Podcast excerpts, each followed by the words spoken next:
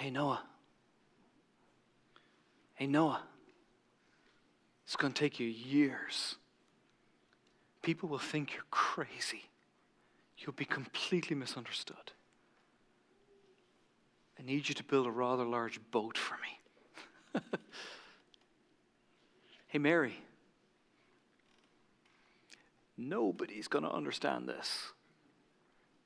And they're going to think shame. Hey, Joseph, I'm talking to you in a dream here.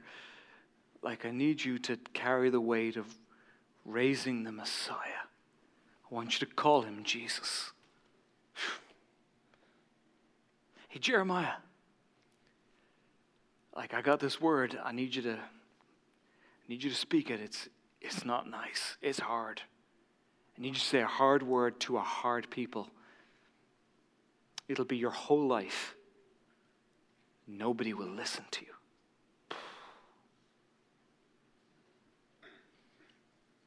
Hey, Paul, James, Philip, Bartholomew, Andrew, preach the gospel. You will be beaten. You will be imprisoned. You will give your life. Hey, Peter,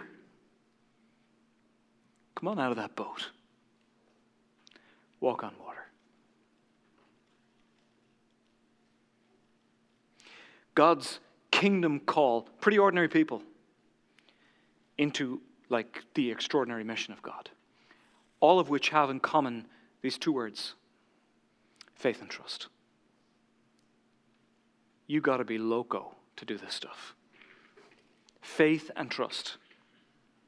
God's call on every one of their lives. Yet faith and trust. That's what I'm asking of you. And I don't get it. Like, maybe one day I'll get to ask God about this, but I'm like, God, you seem to do this on purpose. Like, why?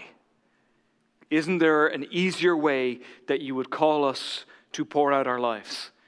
Because this is just so uncomfortable. And God goes, yes, it is. I don't like the discomfort. I know. Yep. That's what I'm calling. Faith and trust. And my best guess is what he's calling to us to, if we could do it without him, if I could just figure it out by myself, like my smarts, my strength, my resources, my connections, if you could just figure it out, God's like, yeah, I'm not really interested in that project. I'm actually only interested in the ones where you are in completely over your head, uncomfortably in over your head, where you are pressed into this position where you're like, God, without you, I'm done. Forget this. This has not happened. And we're talking more than egg on your face. We're like, this is not going to work. So I got to depend on you. And God goes, yeah, that's where I want you. But I don't like depending on you. Yeah, I know you don't like depending on me. I know you'd rather figure it all out by yourself and be self-dependent. The gospel will put you on the edge of the impossible. And this isn't just me. I mean, every person listening to me, the gospel will put you on the edge of the impossible. And you're like, this is impossible. I don't know. I don't like this. This is uncomfortable. And then Jesus says, now, invade. But it's impossible. Yeah, invade. That's where the gospel will put you. You don't have an option about choosing whether or not you want to even be good at it. Like, the calling is there. Heal, deliver, preach the good news, salvation. You can even stink at it your whole life. You can be terrible. You can be the worst person at it, but you don't get to change the assignment. This is what God calls you to do. In the Old Testament, if you touched a leper, you are unclean, and you couldn't go near God.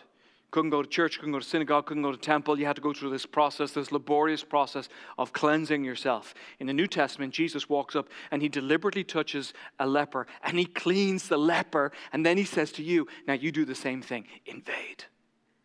Invade. It's the nature of the gospel. And if you go through your whole life and you never hear or you never heed God's uncomfortable call to this in over your head reality of mission and vision, I'm telling you right now, you're missing out. We either believe that God is real or not. We either believe that He is active, that His Holy Spirit is working in the lives of men, women, and children, that He's active in our lives and in this place, or we believe that God is tired or exhausted or dead. I don't know what's in the middle. He's either active and alive substantially, or He's just dead and a figment of our imagination. God calls you to mission and vision. He says, don't get me wrong, it's going to be uncomfortable. It's going to require and demand faith and trust of you, and sacrifice and commitment and transformation and a sense of vision and mission. It would be easier to watch Netflix. It would be easier to play on your phone. It would be easier to not go to the place of, oh, what am I doing? How did I get here? This is uncomfortable. I don't know if this is going to work out. Why does God have me doing this with these people in this place? Why am I engaged in this project? Why am I helping those people? Why am I speaking these words? It would be so much easier to not do that. But I'm telling you right now, you will never ever look back over your shoulder and look at your life as you lived by faith and regret that. You will never look back on your past and say, remember that season where I just trusted and then I acted in obedience on that trust. You'll never look back and say, well, I'm sorry that I did that and I did Netflix instead. A community church, we're not content with the Sunday morning thing. And I love the Sunday morning thing. This is great. And if I'm delighted that you're here. Potlucks and Bible studies. And I love me a good potluck. It's not enough. It's not enough. There has to be more. Because we believe that the gospel of Jesus Christ is the single most relevant, the single most important, the single most life-altering message on planet Earth. Amen? Like, that's it. Like, I don't care who you know, what they're doing, and what they're spinning. It's not as important as what we're talking about here. Doesn't compare. And it's real. It's people's lives. It's men and women and children and marriages and single people and hopes and pain and difficulties and sickness and cancer and children going down the wrong road and you're ready to pull your hair out and you don't know what to do, and it's bills. It's all of those things. And we believe that we have the greatest answer to all of that, and it is found in the person of Jesus Christ. And therefore, as a church, we will preach Christ and Him crucified. I've said it before. I'll say it again. We are the only organization in the world that exists for those who are not yet a part of us. Welcome to this 3-week series, which is all about mission and vision. I will be casting vision. I pray that you will be catching vision. I pray that it will seize you. Exactly 1 year ago, we laid out a Kingdom of God initiative, a Kingdom of God plan of action, because we don't believe that God is lethargic or sleepy or dead. We believe He's active in Central Michigan. The kind of stuff, sorry, that demands faith and trust. It just does. And God's like, yep, got you right where I want you. Uncomfortable? Yes, we are. Perfect. 1 year in, what was an idea that we talked about is now being realized. It is now happening. And we give God thanks for that, for His goodness. But I want to compliment and say to this church, I'm so proud of you, because what is taking place is as a result of the work of God in your life and the fruit of your discipleship and your generosity. Thank you for following Jesus the way that you do. There's a parable in the New Testament called the parable of the unmerciful servant. I was looking at it and I'm like, man, what's happening at community church is the opposite of what's happening in the parable of the unmerciful servant. This guy, he owes someone a bit of money. Actually, that's not even accurate. He owes somebody a chunk of money, a ton of it. And in the story that Jesus tells, the fellow who owes all this money, dude comes up to him, he says, hey, you know all that money you owe me? Yeah, sorry about that. Yeah, don't worry about it. Don't worry about it. It's fine. I don't need the money back. I'm okay. And he can't believe his ears. Yeah, I don't want a single penny. And he leaves, and the guy's doing a little dance. He's just like, man, freebie. I got off scot-free. I can't believe this. Like the weight of that, unbelievable. Jesus continues with the story. This guy who got off scot-free, somebody owes him money, but guess what? It's like, it's minuscule. It's pennies. It's a few dollars. It's meaningless. And we see this person who just got off scot-free, this massive debt. He then starts to lean hard on this guy who owes him pennies. And he's relentless and he's ruthless and he just sort of, you know, he just shreds this guy. Like, you give me that money right now. And I looked at that, I'm like, I'm sorry, but I think that's the opposite of community church. I think there is a recognition in our hearts that he has been so generous to us that, like, he paid this price for my life and for your life. And that, man, I just can never repay it. There's nothing I can do to pay back what he's done for me. And so what have I got to do with that? Like, I got to turn around and I have to just pour out my life knowing that it's not even going to touch the quantity, the scale of what he's done for me. Church, like, we're just not going to become unmerciful servants, are we? And the word that comes to mind is gratitude. Like, I want to be that guy. I want to be a guy who looks at things and go, oh, God, I want to thank you for that. I want to recognize your goodness. Thank you for that in my life. And we're going to do a little bit of that today. We're going to look at the things that God is doing. And I hope in us there is this spiritual response of gratitude and thanksgiving. This initiative that we're in is simply called Elevate. It's a 2-year window season where we believe God has called us to serve him in some really specific ways. Why have we used this word? It's just a nickname that describes the season that we're in right now. We recognize that God has pulled us out of a pit of sin and shame. I mean, that's what the book of Psalms talks about. Like, my life, your life, like, imagine like a slimy, disgusting, deep pit, and you are covered, soiled in this stuff, and you cannot get yourself out. And it's this unthinkable idea that a holy God would come and roll up his sleeves and stoop, that he would stoop towards us. And he bends over and he picks us up out of the mud and the mire. The only rational, reasonable response to that, as we have been lifted up, is that we would say, well, we will now elevate the name of Jesus Christ. God, thank you for what you've done in our lives. Deuteronomy chapter 29, bit of a big moment. All of you are standing today in the presence of the Lord your God. The heads of your tribes, your elders, your magistrates, and all the men of Israel, along with your children, your wives, to enter into a covenant with the Lord your God and into the oath that he is about to make with you today. So big deal. Why? Why the big, you know, covenant going on here? So that he will elevate you to be a people for him. And he will be God to you, just as he promised you.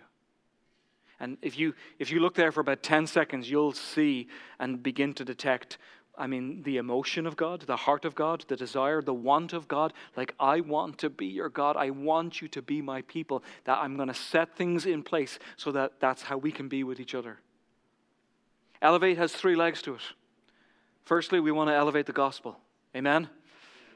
That's the message. Secondly, we want to expand our reach in Central Michigan. More men, women, and children, more families, more single people, young and old. And thirdly, we want to empower the next generation. These are the kiddos and students, middle school, high school, college students. And so what I want to do right now is I want to give, for some of you, this is going to be a refresher from a year ago. We've been telling little stories throughout the year.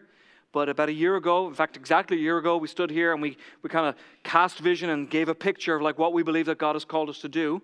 And then I also recognize that there for some people listening to me today in all of our campuses, this is not a refresher. You're going to be hearing this for the very first time.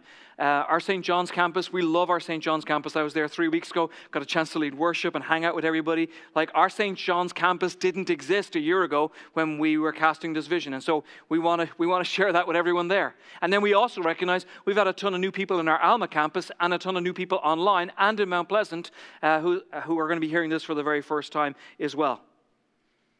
If you are in any way, shape, or form a part of this family, if you are here for the first week, here's my heart for you. I want to invite 100% of this church to come and be a part of Elevate. I want to include and to extend an invitation to say, come and get into the thick of what God is doing in this place at this time. So, Elevate is a 2-year initiative. So, let's check this out. I'm going to give you the halftime score right now.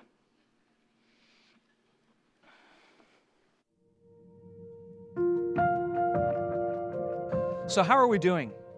Well, 12 months ago, we set out together to embrace a fresh and renewed sense of focus and commitment to elevating the gospel in our unique communities and also this heart for the next generation.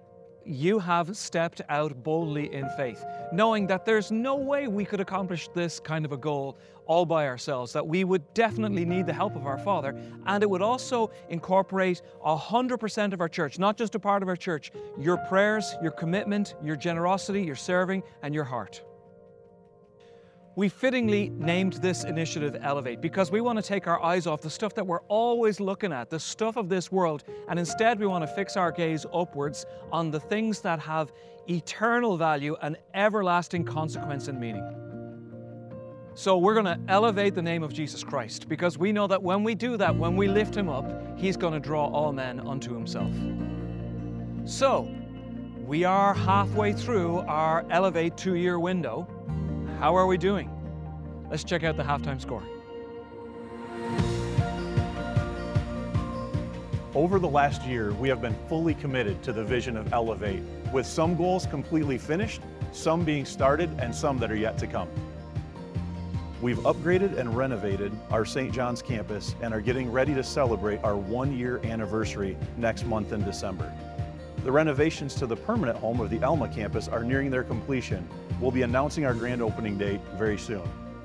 We adopted schools in our local communities to help them in their stated area of need, helping qualify more substitute teachers to ease their burden through a project called Sub In. We began our partnership with World Vision, seeing hundreds of community church families make commitments to help impoverished children and families in Quito Sur, Ecuador. We established a relationship with Footprints Mission in Sierra Leone, Africa, and are partnering with their ministry to orphans, thus increasing their capacity to sponsor more children.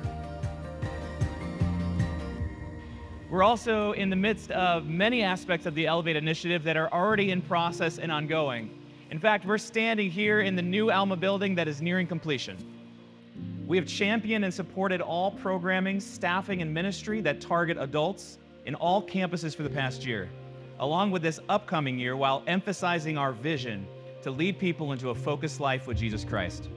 We are continuing the expansion of missions ministry, Celebrate Recovery, weekly gatherings, weekly Sunday services, and online broadcasts through streaming and on-demand viewing.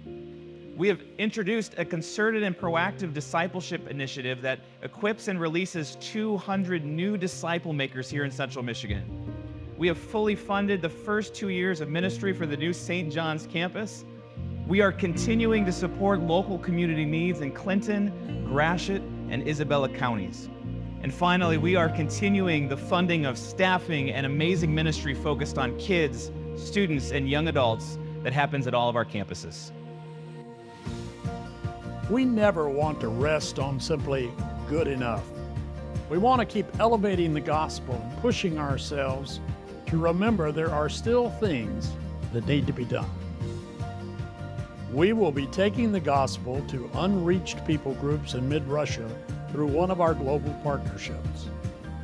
We will be updating portions of the Mount Pleasant campus to maximize attraction and use for children and youth of all ages.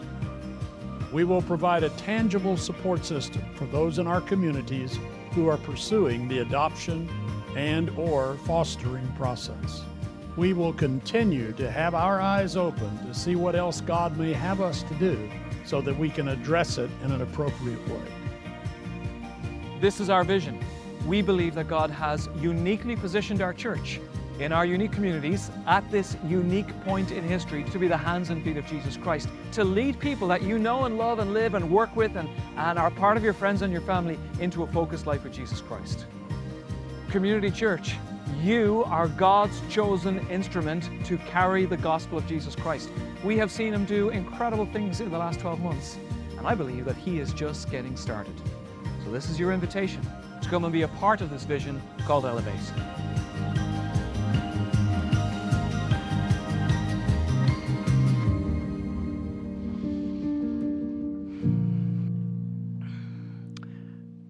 All right, church, come on, let's give God praise for that, huh? Thank you, Lord.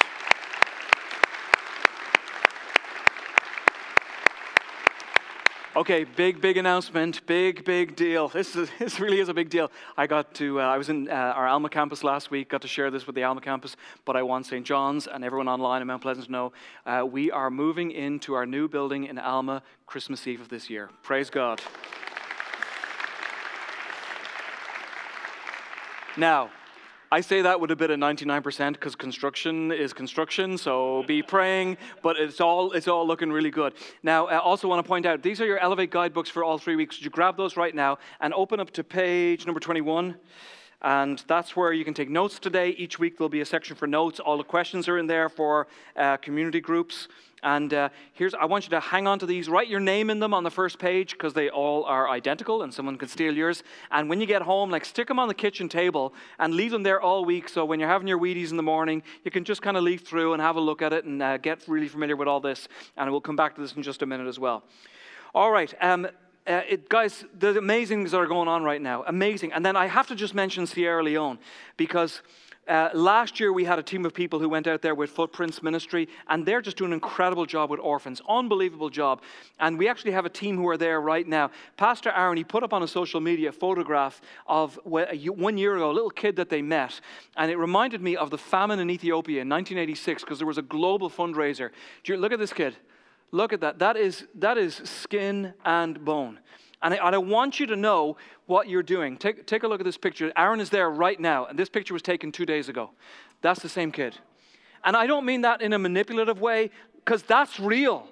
That's Aaron from our Alma campus, and he's in Sierra Leone right now with those kids. And that's the fruit of your discipleship and your generosity. So thank you for making a difference. It's absolutely massive. So praise God. Over the next 3 weeks, here's what I want to do. I want to show you one individual from the Bible, a different person every single week, and how God placed them on the planet Earth and put them in a position where faith and trust was required of them. So Community Church, let me introduce you to a gentleman by the name of Abraham. And I want to show you how God just flung him into an in-over-your-head situation where faith and trust were demanded of him. So Hebrews chapter 11, verse 8 says this, and every single verse I read to you about Abraham starts the same. By faith, and you're going to see this again and again, by faith, Abraham, when called to go to a place he would later receive as his inheritance, he obeyed and went, check this out, even though he didn't know where he was going. Now, there's the beginning of discomfort. So imagine someone knocked on your door. Hey, leave everything you know and everything that is familiar to and come with me on a journey. I know the first question you're going to ask. Where are we going? Yeah, I'm not telling you. So if you go with that person, that's called cray-cray in the Bible. Don't be doing that. But when it's God who's knocking on the door, you might want to pay attention to that. That is going to demand faith and trust. That is in over your head. Now, I don't think for a second that I have the same kind of faith that Abraham has. But I, at the age of 21, believed that God called me to leave my home country and called me to come to Michigan. And I remember walking past security at the Dublin airport and looking back at my family with a lump in my throat going, what am I doing? And I came to America and I didn't know anybody. I didn't know a single person here. And I remember being so unfamiliar with Michigan, and this was pre-internet, that I went to the library and I got an atlas and I looked up in the maps to find where on earth is Michigan. And I had never heard anyone say out loud, Michigan. And so I found it. I'm like, oh, okay, that's where I'm going. Okay. And I looked at it. I was like, Michigan.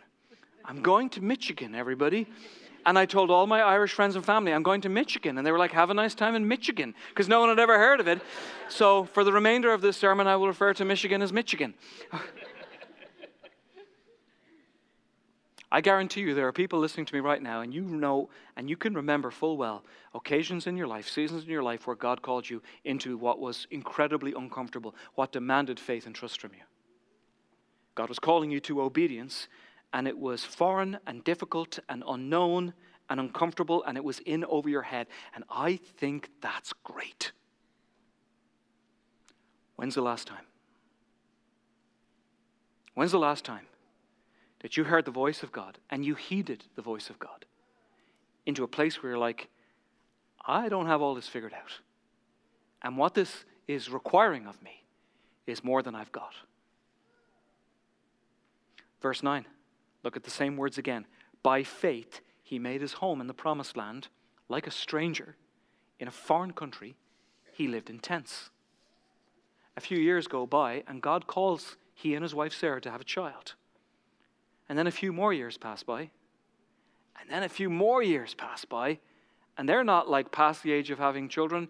They're way past the age of having children. Verse 11. And by faith, even Sarah, that's his wife, who was past childbearing age, I think she was around 90, to show you how crazy this is, was enabled to bear children because she considered him faithful who had made the promise. Now look at that trust. Does it make any sense? Not really. Is it comfortable? Not at all. I'm way too old to be pregnant, but I'm going to hold on to the words of the one who promised to me that I would have a child. My faith is not in faith. My faith is in the one who made this promise to me. And they finally have this child. And this child is promised to be the beginning of a nation, the lineage of the Messiah. This birth is not only miraculous, but we see God's sovereign hand, his providence is all over the life of this child. And more years go by, and then this kid is not a little kid anymore. Grows up to be a young man, maybe a teenager. Verse 17, by faith, Abraham, when God tested him, oh, you know this is going to get uncomfortable. He offered, and this is the boy's name, Isaac, as a sacrifice. Now stop here. Hang on a second. What's the test, God? Yeah, I want you to kill your son. Come again? Yeah, that doesn't make any sense at all. He who had embraced the promise was about to sacrifice his one and only son. What does the phrase one and only son remind you of? Absolute mirroring of the Father and Jesus Christ the Son. To sacrifice his one and only son. Even though God had said to him, it is through Isaac that your offspring will be reckoned. So now they have this promised son, and he grows up. And God tells Abraham something to do that is completely out of character for God. Kill a child. God would never say that. God wouldn't do that. There's a God in the Old Testament with a little g called Molech. And you would sacrifice little children to the God of Molech. The God of heaven and earth would never ask that of you. It's absurd. It's immoral. How could you say such a thing to me, God? He is testing Abraham. Do you trust me? Do you have faith in me? And there's no doubt about it. It's extreme stuff. It's beyond uncomfortable. It's this life-changing moment of faith and trust. And very dramatically in the story, and it is a dramatic story, he lifts a knife to kill his own boy. And in that moment, God prevents him from killing Isaac. And the scriptures tell us that even the God of heaven and earth was moved by this man's faith. What was Abraham thinking when he lifted a knife to kill his son? The Bible tells us, verse 19, Abraham reasoned that God could even raise the dead. And so in a manner of speaking, he did receive Isaac back from the dead.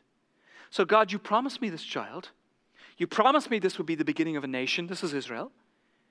You gave to me this son, even though my wife Sarah was way, way beyond childbearing years. You're asking me to kill him. So if I kill him, God, I just trust and believe that you are so powerful, that you're so true to your word, you're so faithful that you will probably bring him back from the dead. I think you're going to bring him back from the dead. Can I make this statement, Community Church? Our God can do anything. Amen. Anything at all. Now, I noticed some amens on that, and I get it. Big statement. Spiritual bravado. Amen. God can do anything. Let's put that to the test. Can he? In the Gospels, the disciples meet this dad, and he is desperate because of his little boy. The boy, it says, is tormented by a demon. My goodness. Self-destructive behavior, convulsions, and Jesus isn't there. And so the dad says, okay, I wanted Jesus. Jesus isn't here. I'll go to the next best thing. I'll ask his followers, his disciples, can you please help? And so they are like, wow, this is a problem. This kid is out of control. And so they come and they say the same words that they heard Jesus say. And they say the prayer. And guess what happens? Nothing. The kid is no better off. And they're embarrassed because this isn't in some quiet corner. This is in public. And they don't know what to do. And everybody's looking at them. And they're like, I thought you guys were followers of Jesus. Why doesn't this work? When Jesus does it, it works. Why can't you guys do it? And they actually start fighting with each other. The disciples are arguing with each other. And that's the hot mess that Jesus walks into when he says in Mark chapter 9, what are you arguing with them about? What on, this is Dad, right? What are you guys fighting about? What is going on here? The disciples are standing there feeling like schmucks, hands in pocket, head down, don't make eye contact with Jesus, kick in the sand. They didn't do it. They lacked spiritual power. They failed someone like legitimate need right here. And all of that happened in front of everybody. And you might think Jesus will say, all right, everybody, calm down. It's okay. I'm here. I'll take care of things. Disciples, just watch and learn. Anything but that. Jesus comes out really harsh. Verse 19, you unbelieving generation, Jesus replied, how long am I going to stay with you? How long am I going to put up with you? Bring the boy to me. Ouch. In front of everybody. I think Jesus is talking to the disciples, and I think he's talking about faith and trust. I got to take that on the chin, and so do you right now. Do you have faith and trust in this statement? Our God can do anything. Verse 20, so they brought him in. And when the spirit saw Jesus, it immediately threw the boy into a convulsion. He fell on the ground. He rolled around. He's foaming at the mouth. And Jesus asked the boy's father, how long has he been like this? From childhood, he answered. It has often thrown him into fire or water to kill him. And then the father says this, and please pay close attention to this. Verse 22. He says, but if you could do anything, would you take pity on us and help us? Now here is a word that I think tells a whole lot about you and I. It's a tiny word. I think it speaks a whole lot about you and I, in fact, our entire church. And it is the word if.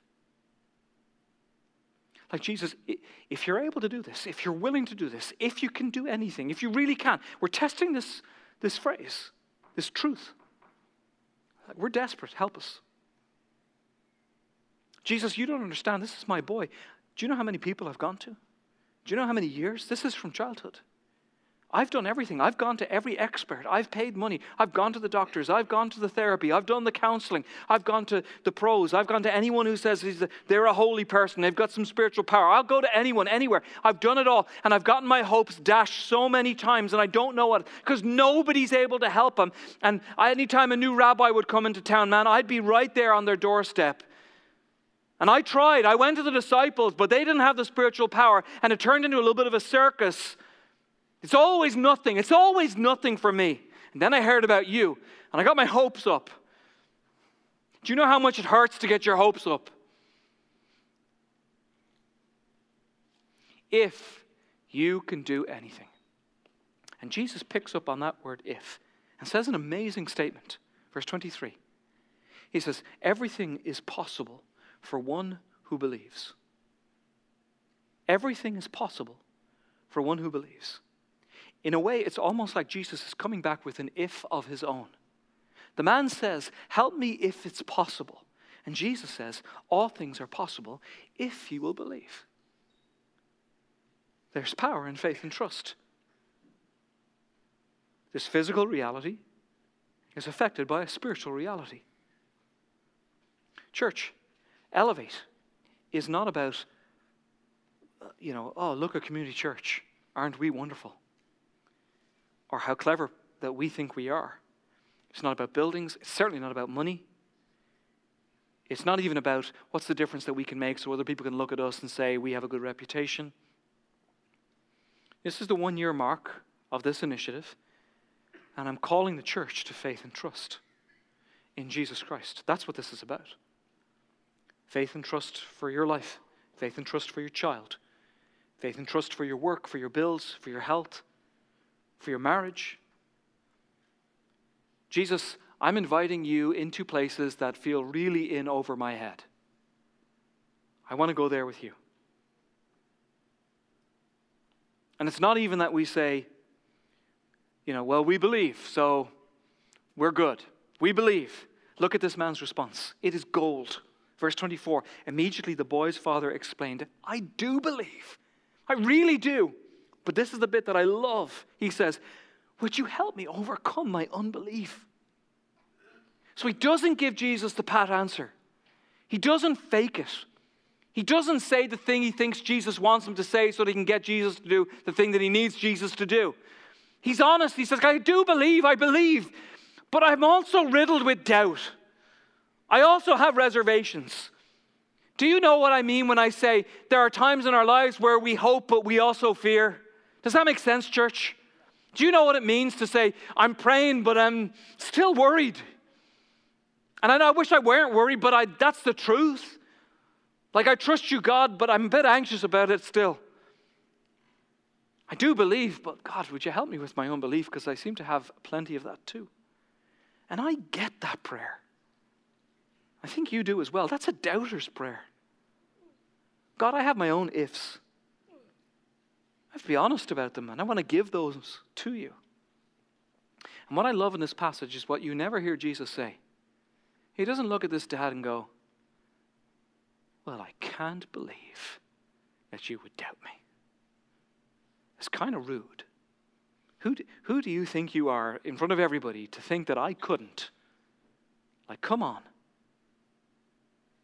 I'm glad he doesn't say that, and I'm glad he doesn't walk away. He speaks to the man's son, and the son is healed. And if I were to be totally honest with you, Elevate and all that we're doing here, it has made me incredibly uncomfortable. And I wish I could say, oh, God can do anything, and never affected me. I've lost a few nights' sleep. I've prayed some prayers. Oh, dear Lord, help. God, I don't know. Can we do this? And we prayed, and we asked God to point us in a direction. And then we talked to the elders, and then we prayed some more. We talked to the pastors. We prayed some more. We talked to the staff. In fact, I actually had multiple conversations with many people in all of our campuses. And then we prayed some more. And we just trust that we've heard from the Lord. And we put this plan together, and it makes me all terribly uncomfortable. And I would love to invite you into that discomfort. Come along. You'll love it. But I'm convinced that it's a place where God would have us, because as a church, we're accomplishing things that are bigger than just what we think we can do without him. Elevate is a humongous faith and trust project. Confessions. There are days where I've gone to work and I would think, we could just not do this. We could just do the potlucks. Potlucks are great. We all love potlucks, right? We get to eat some yummy food.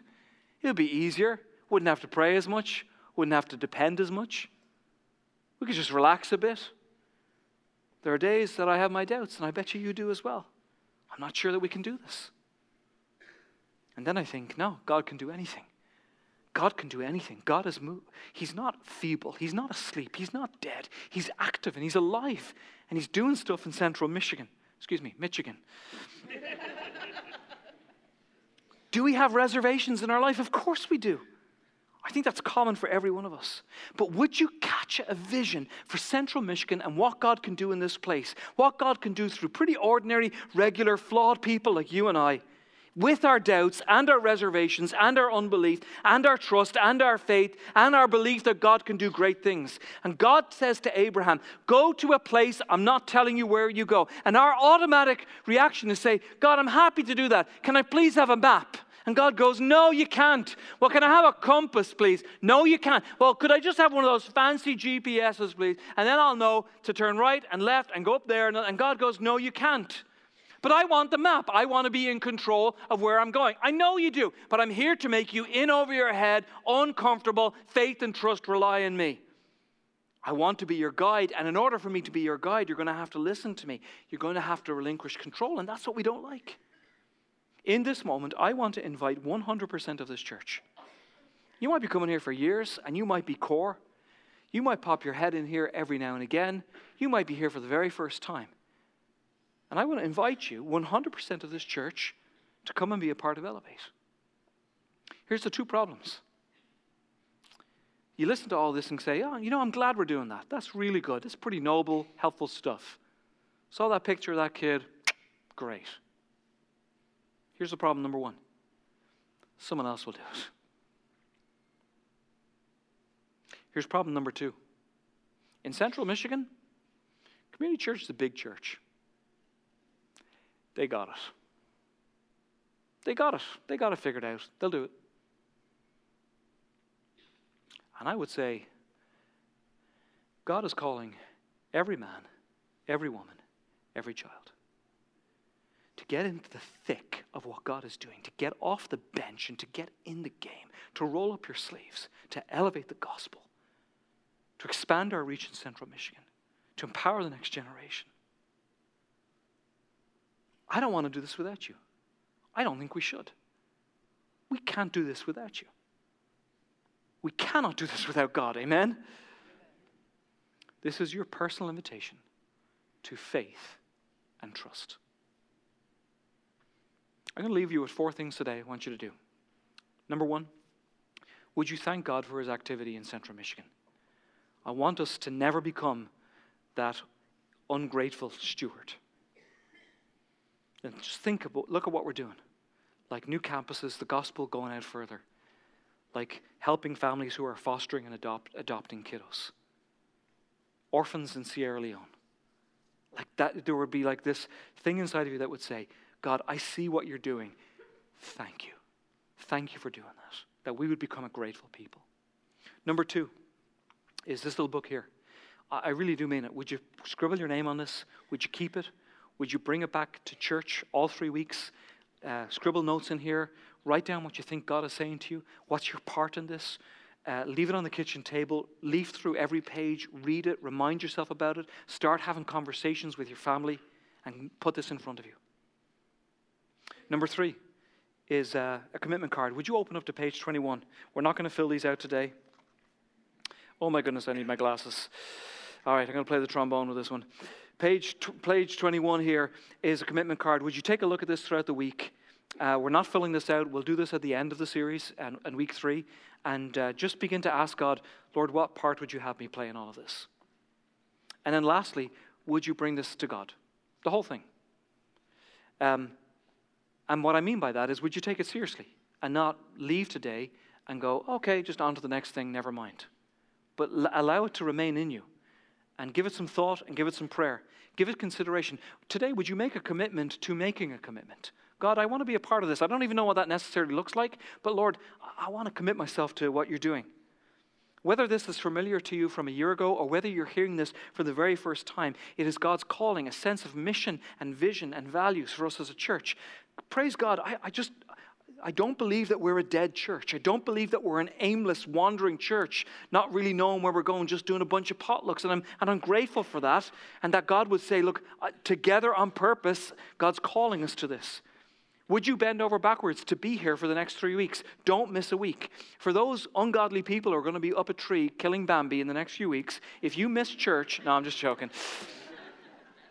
So if you're going to be up a tree, here's what I would say. Would you watch online? And if you do, God will bless you with a book. No, I'm just joking.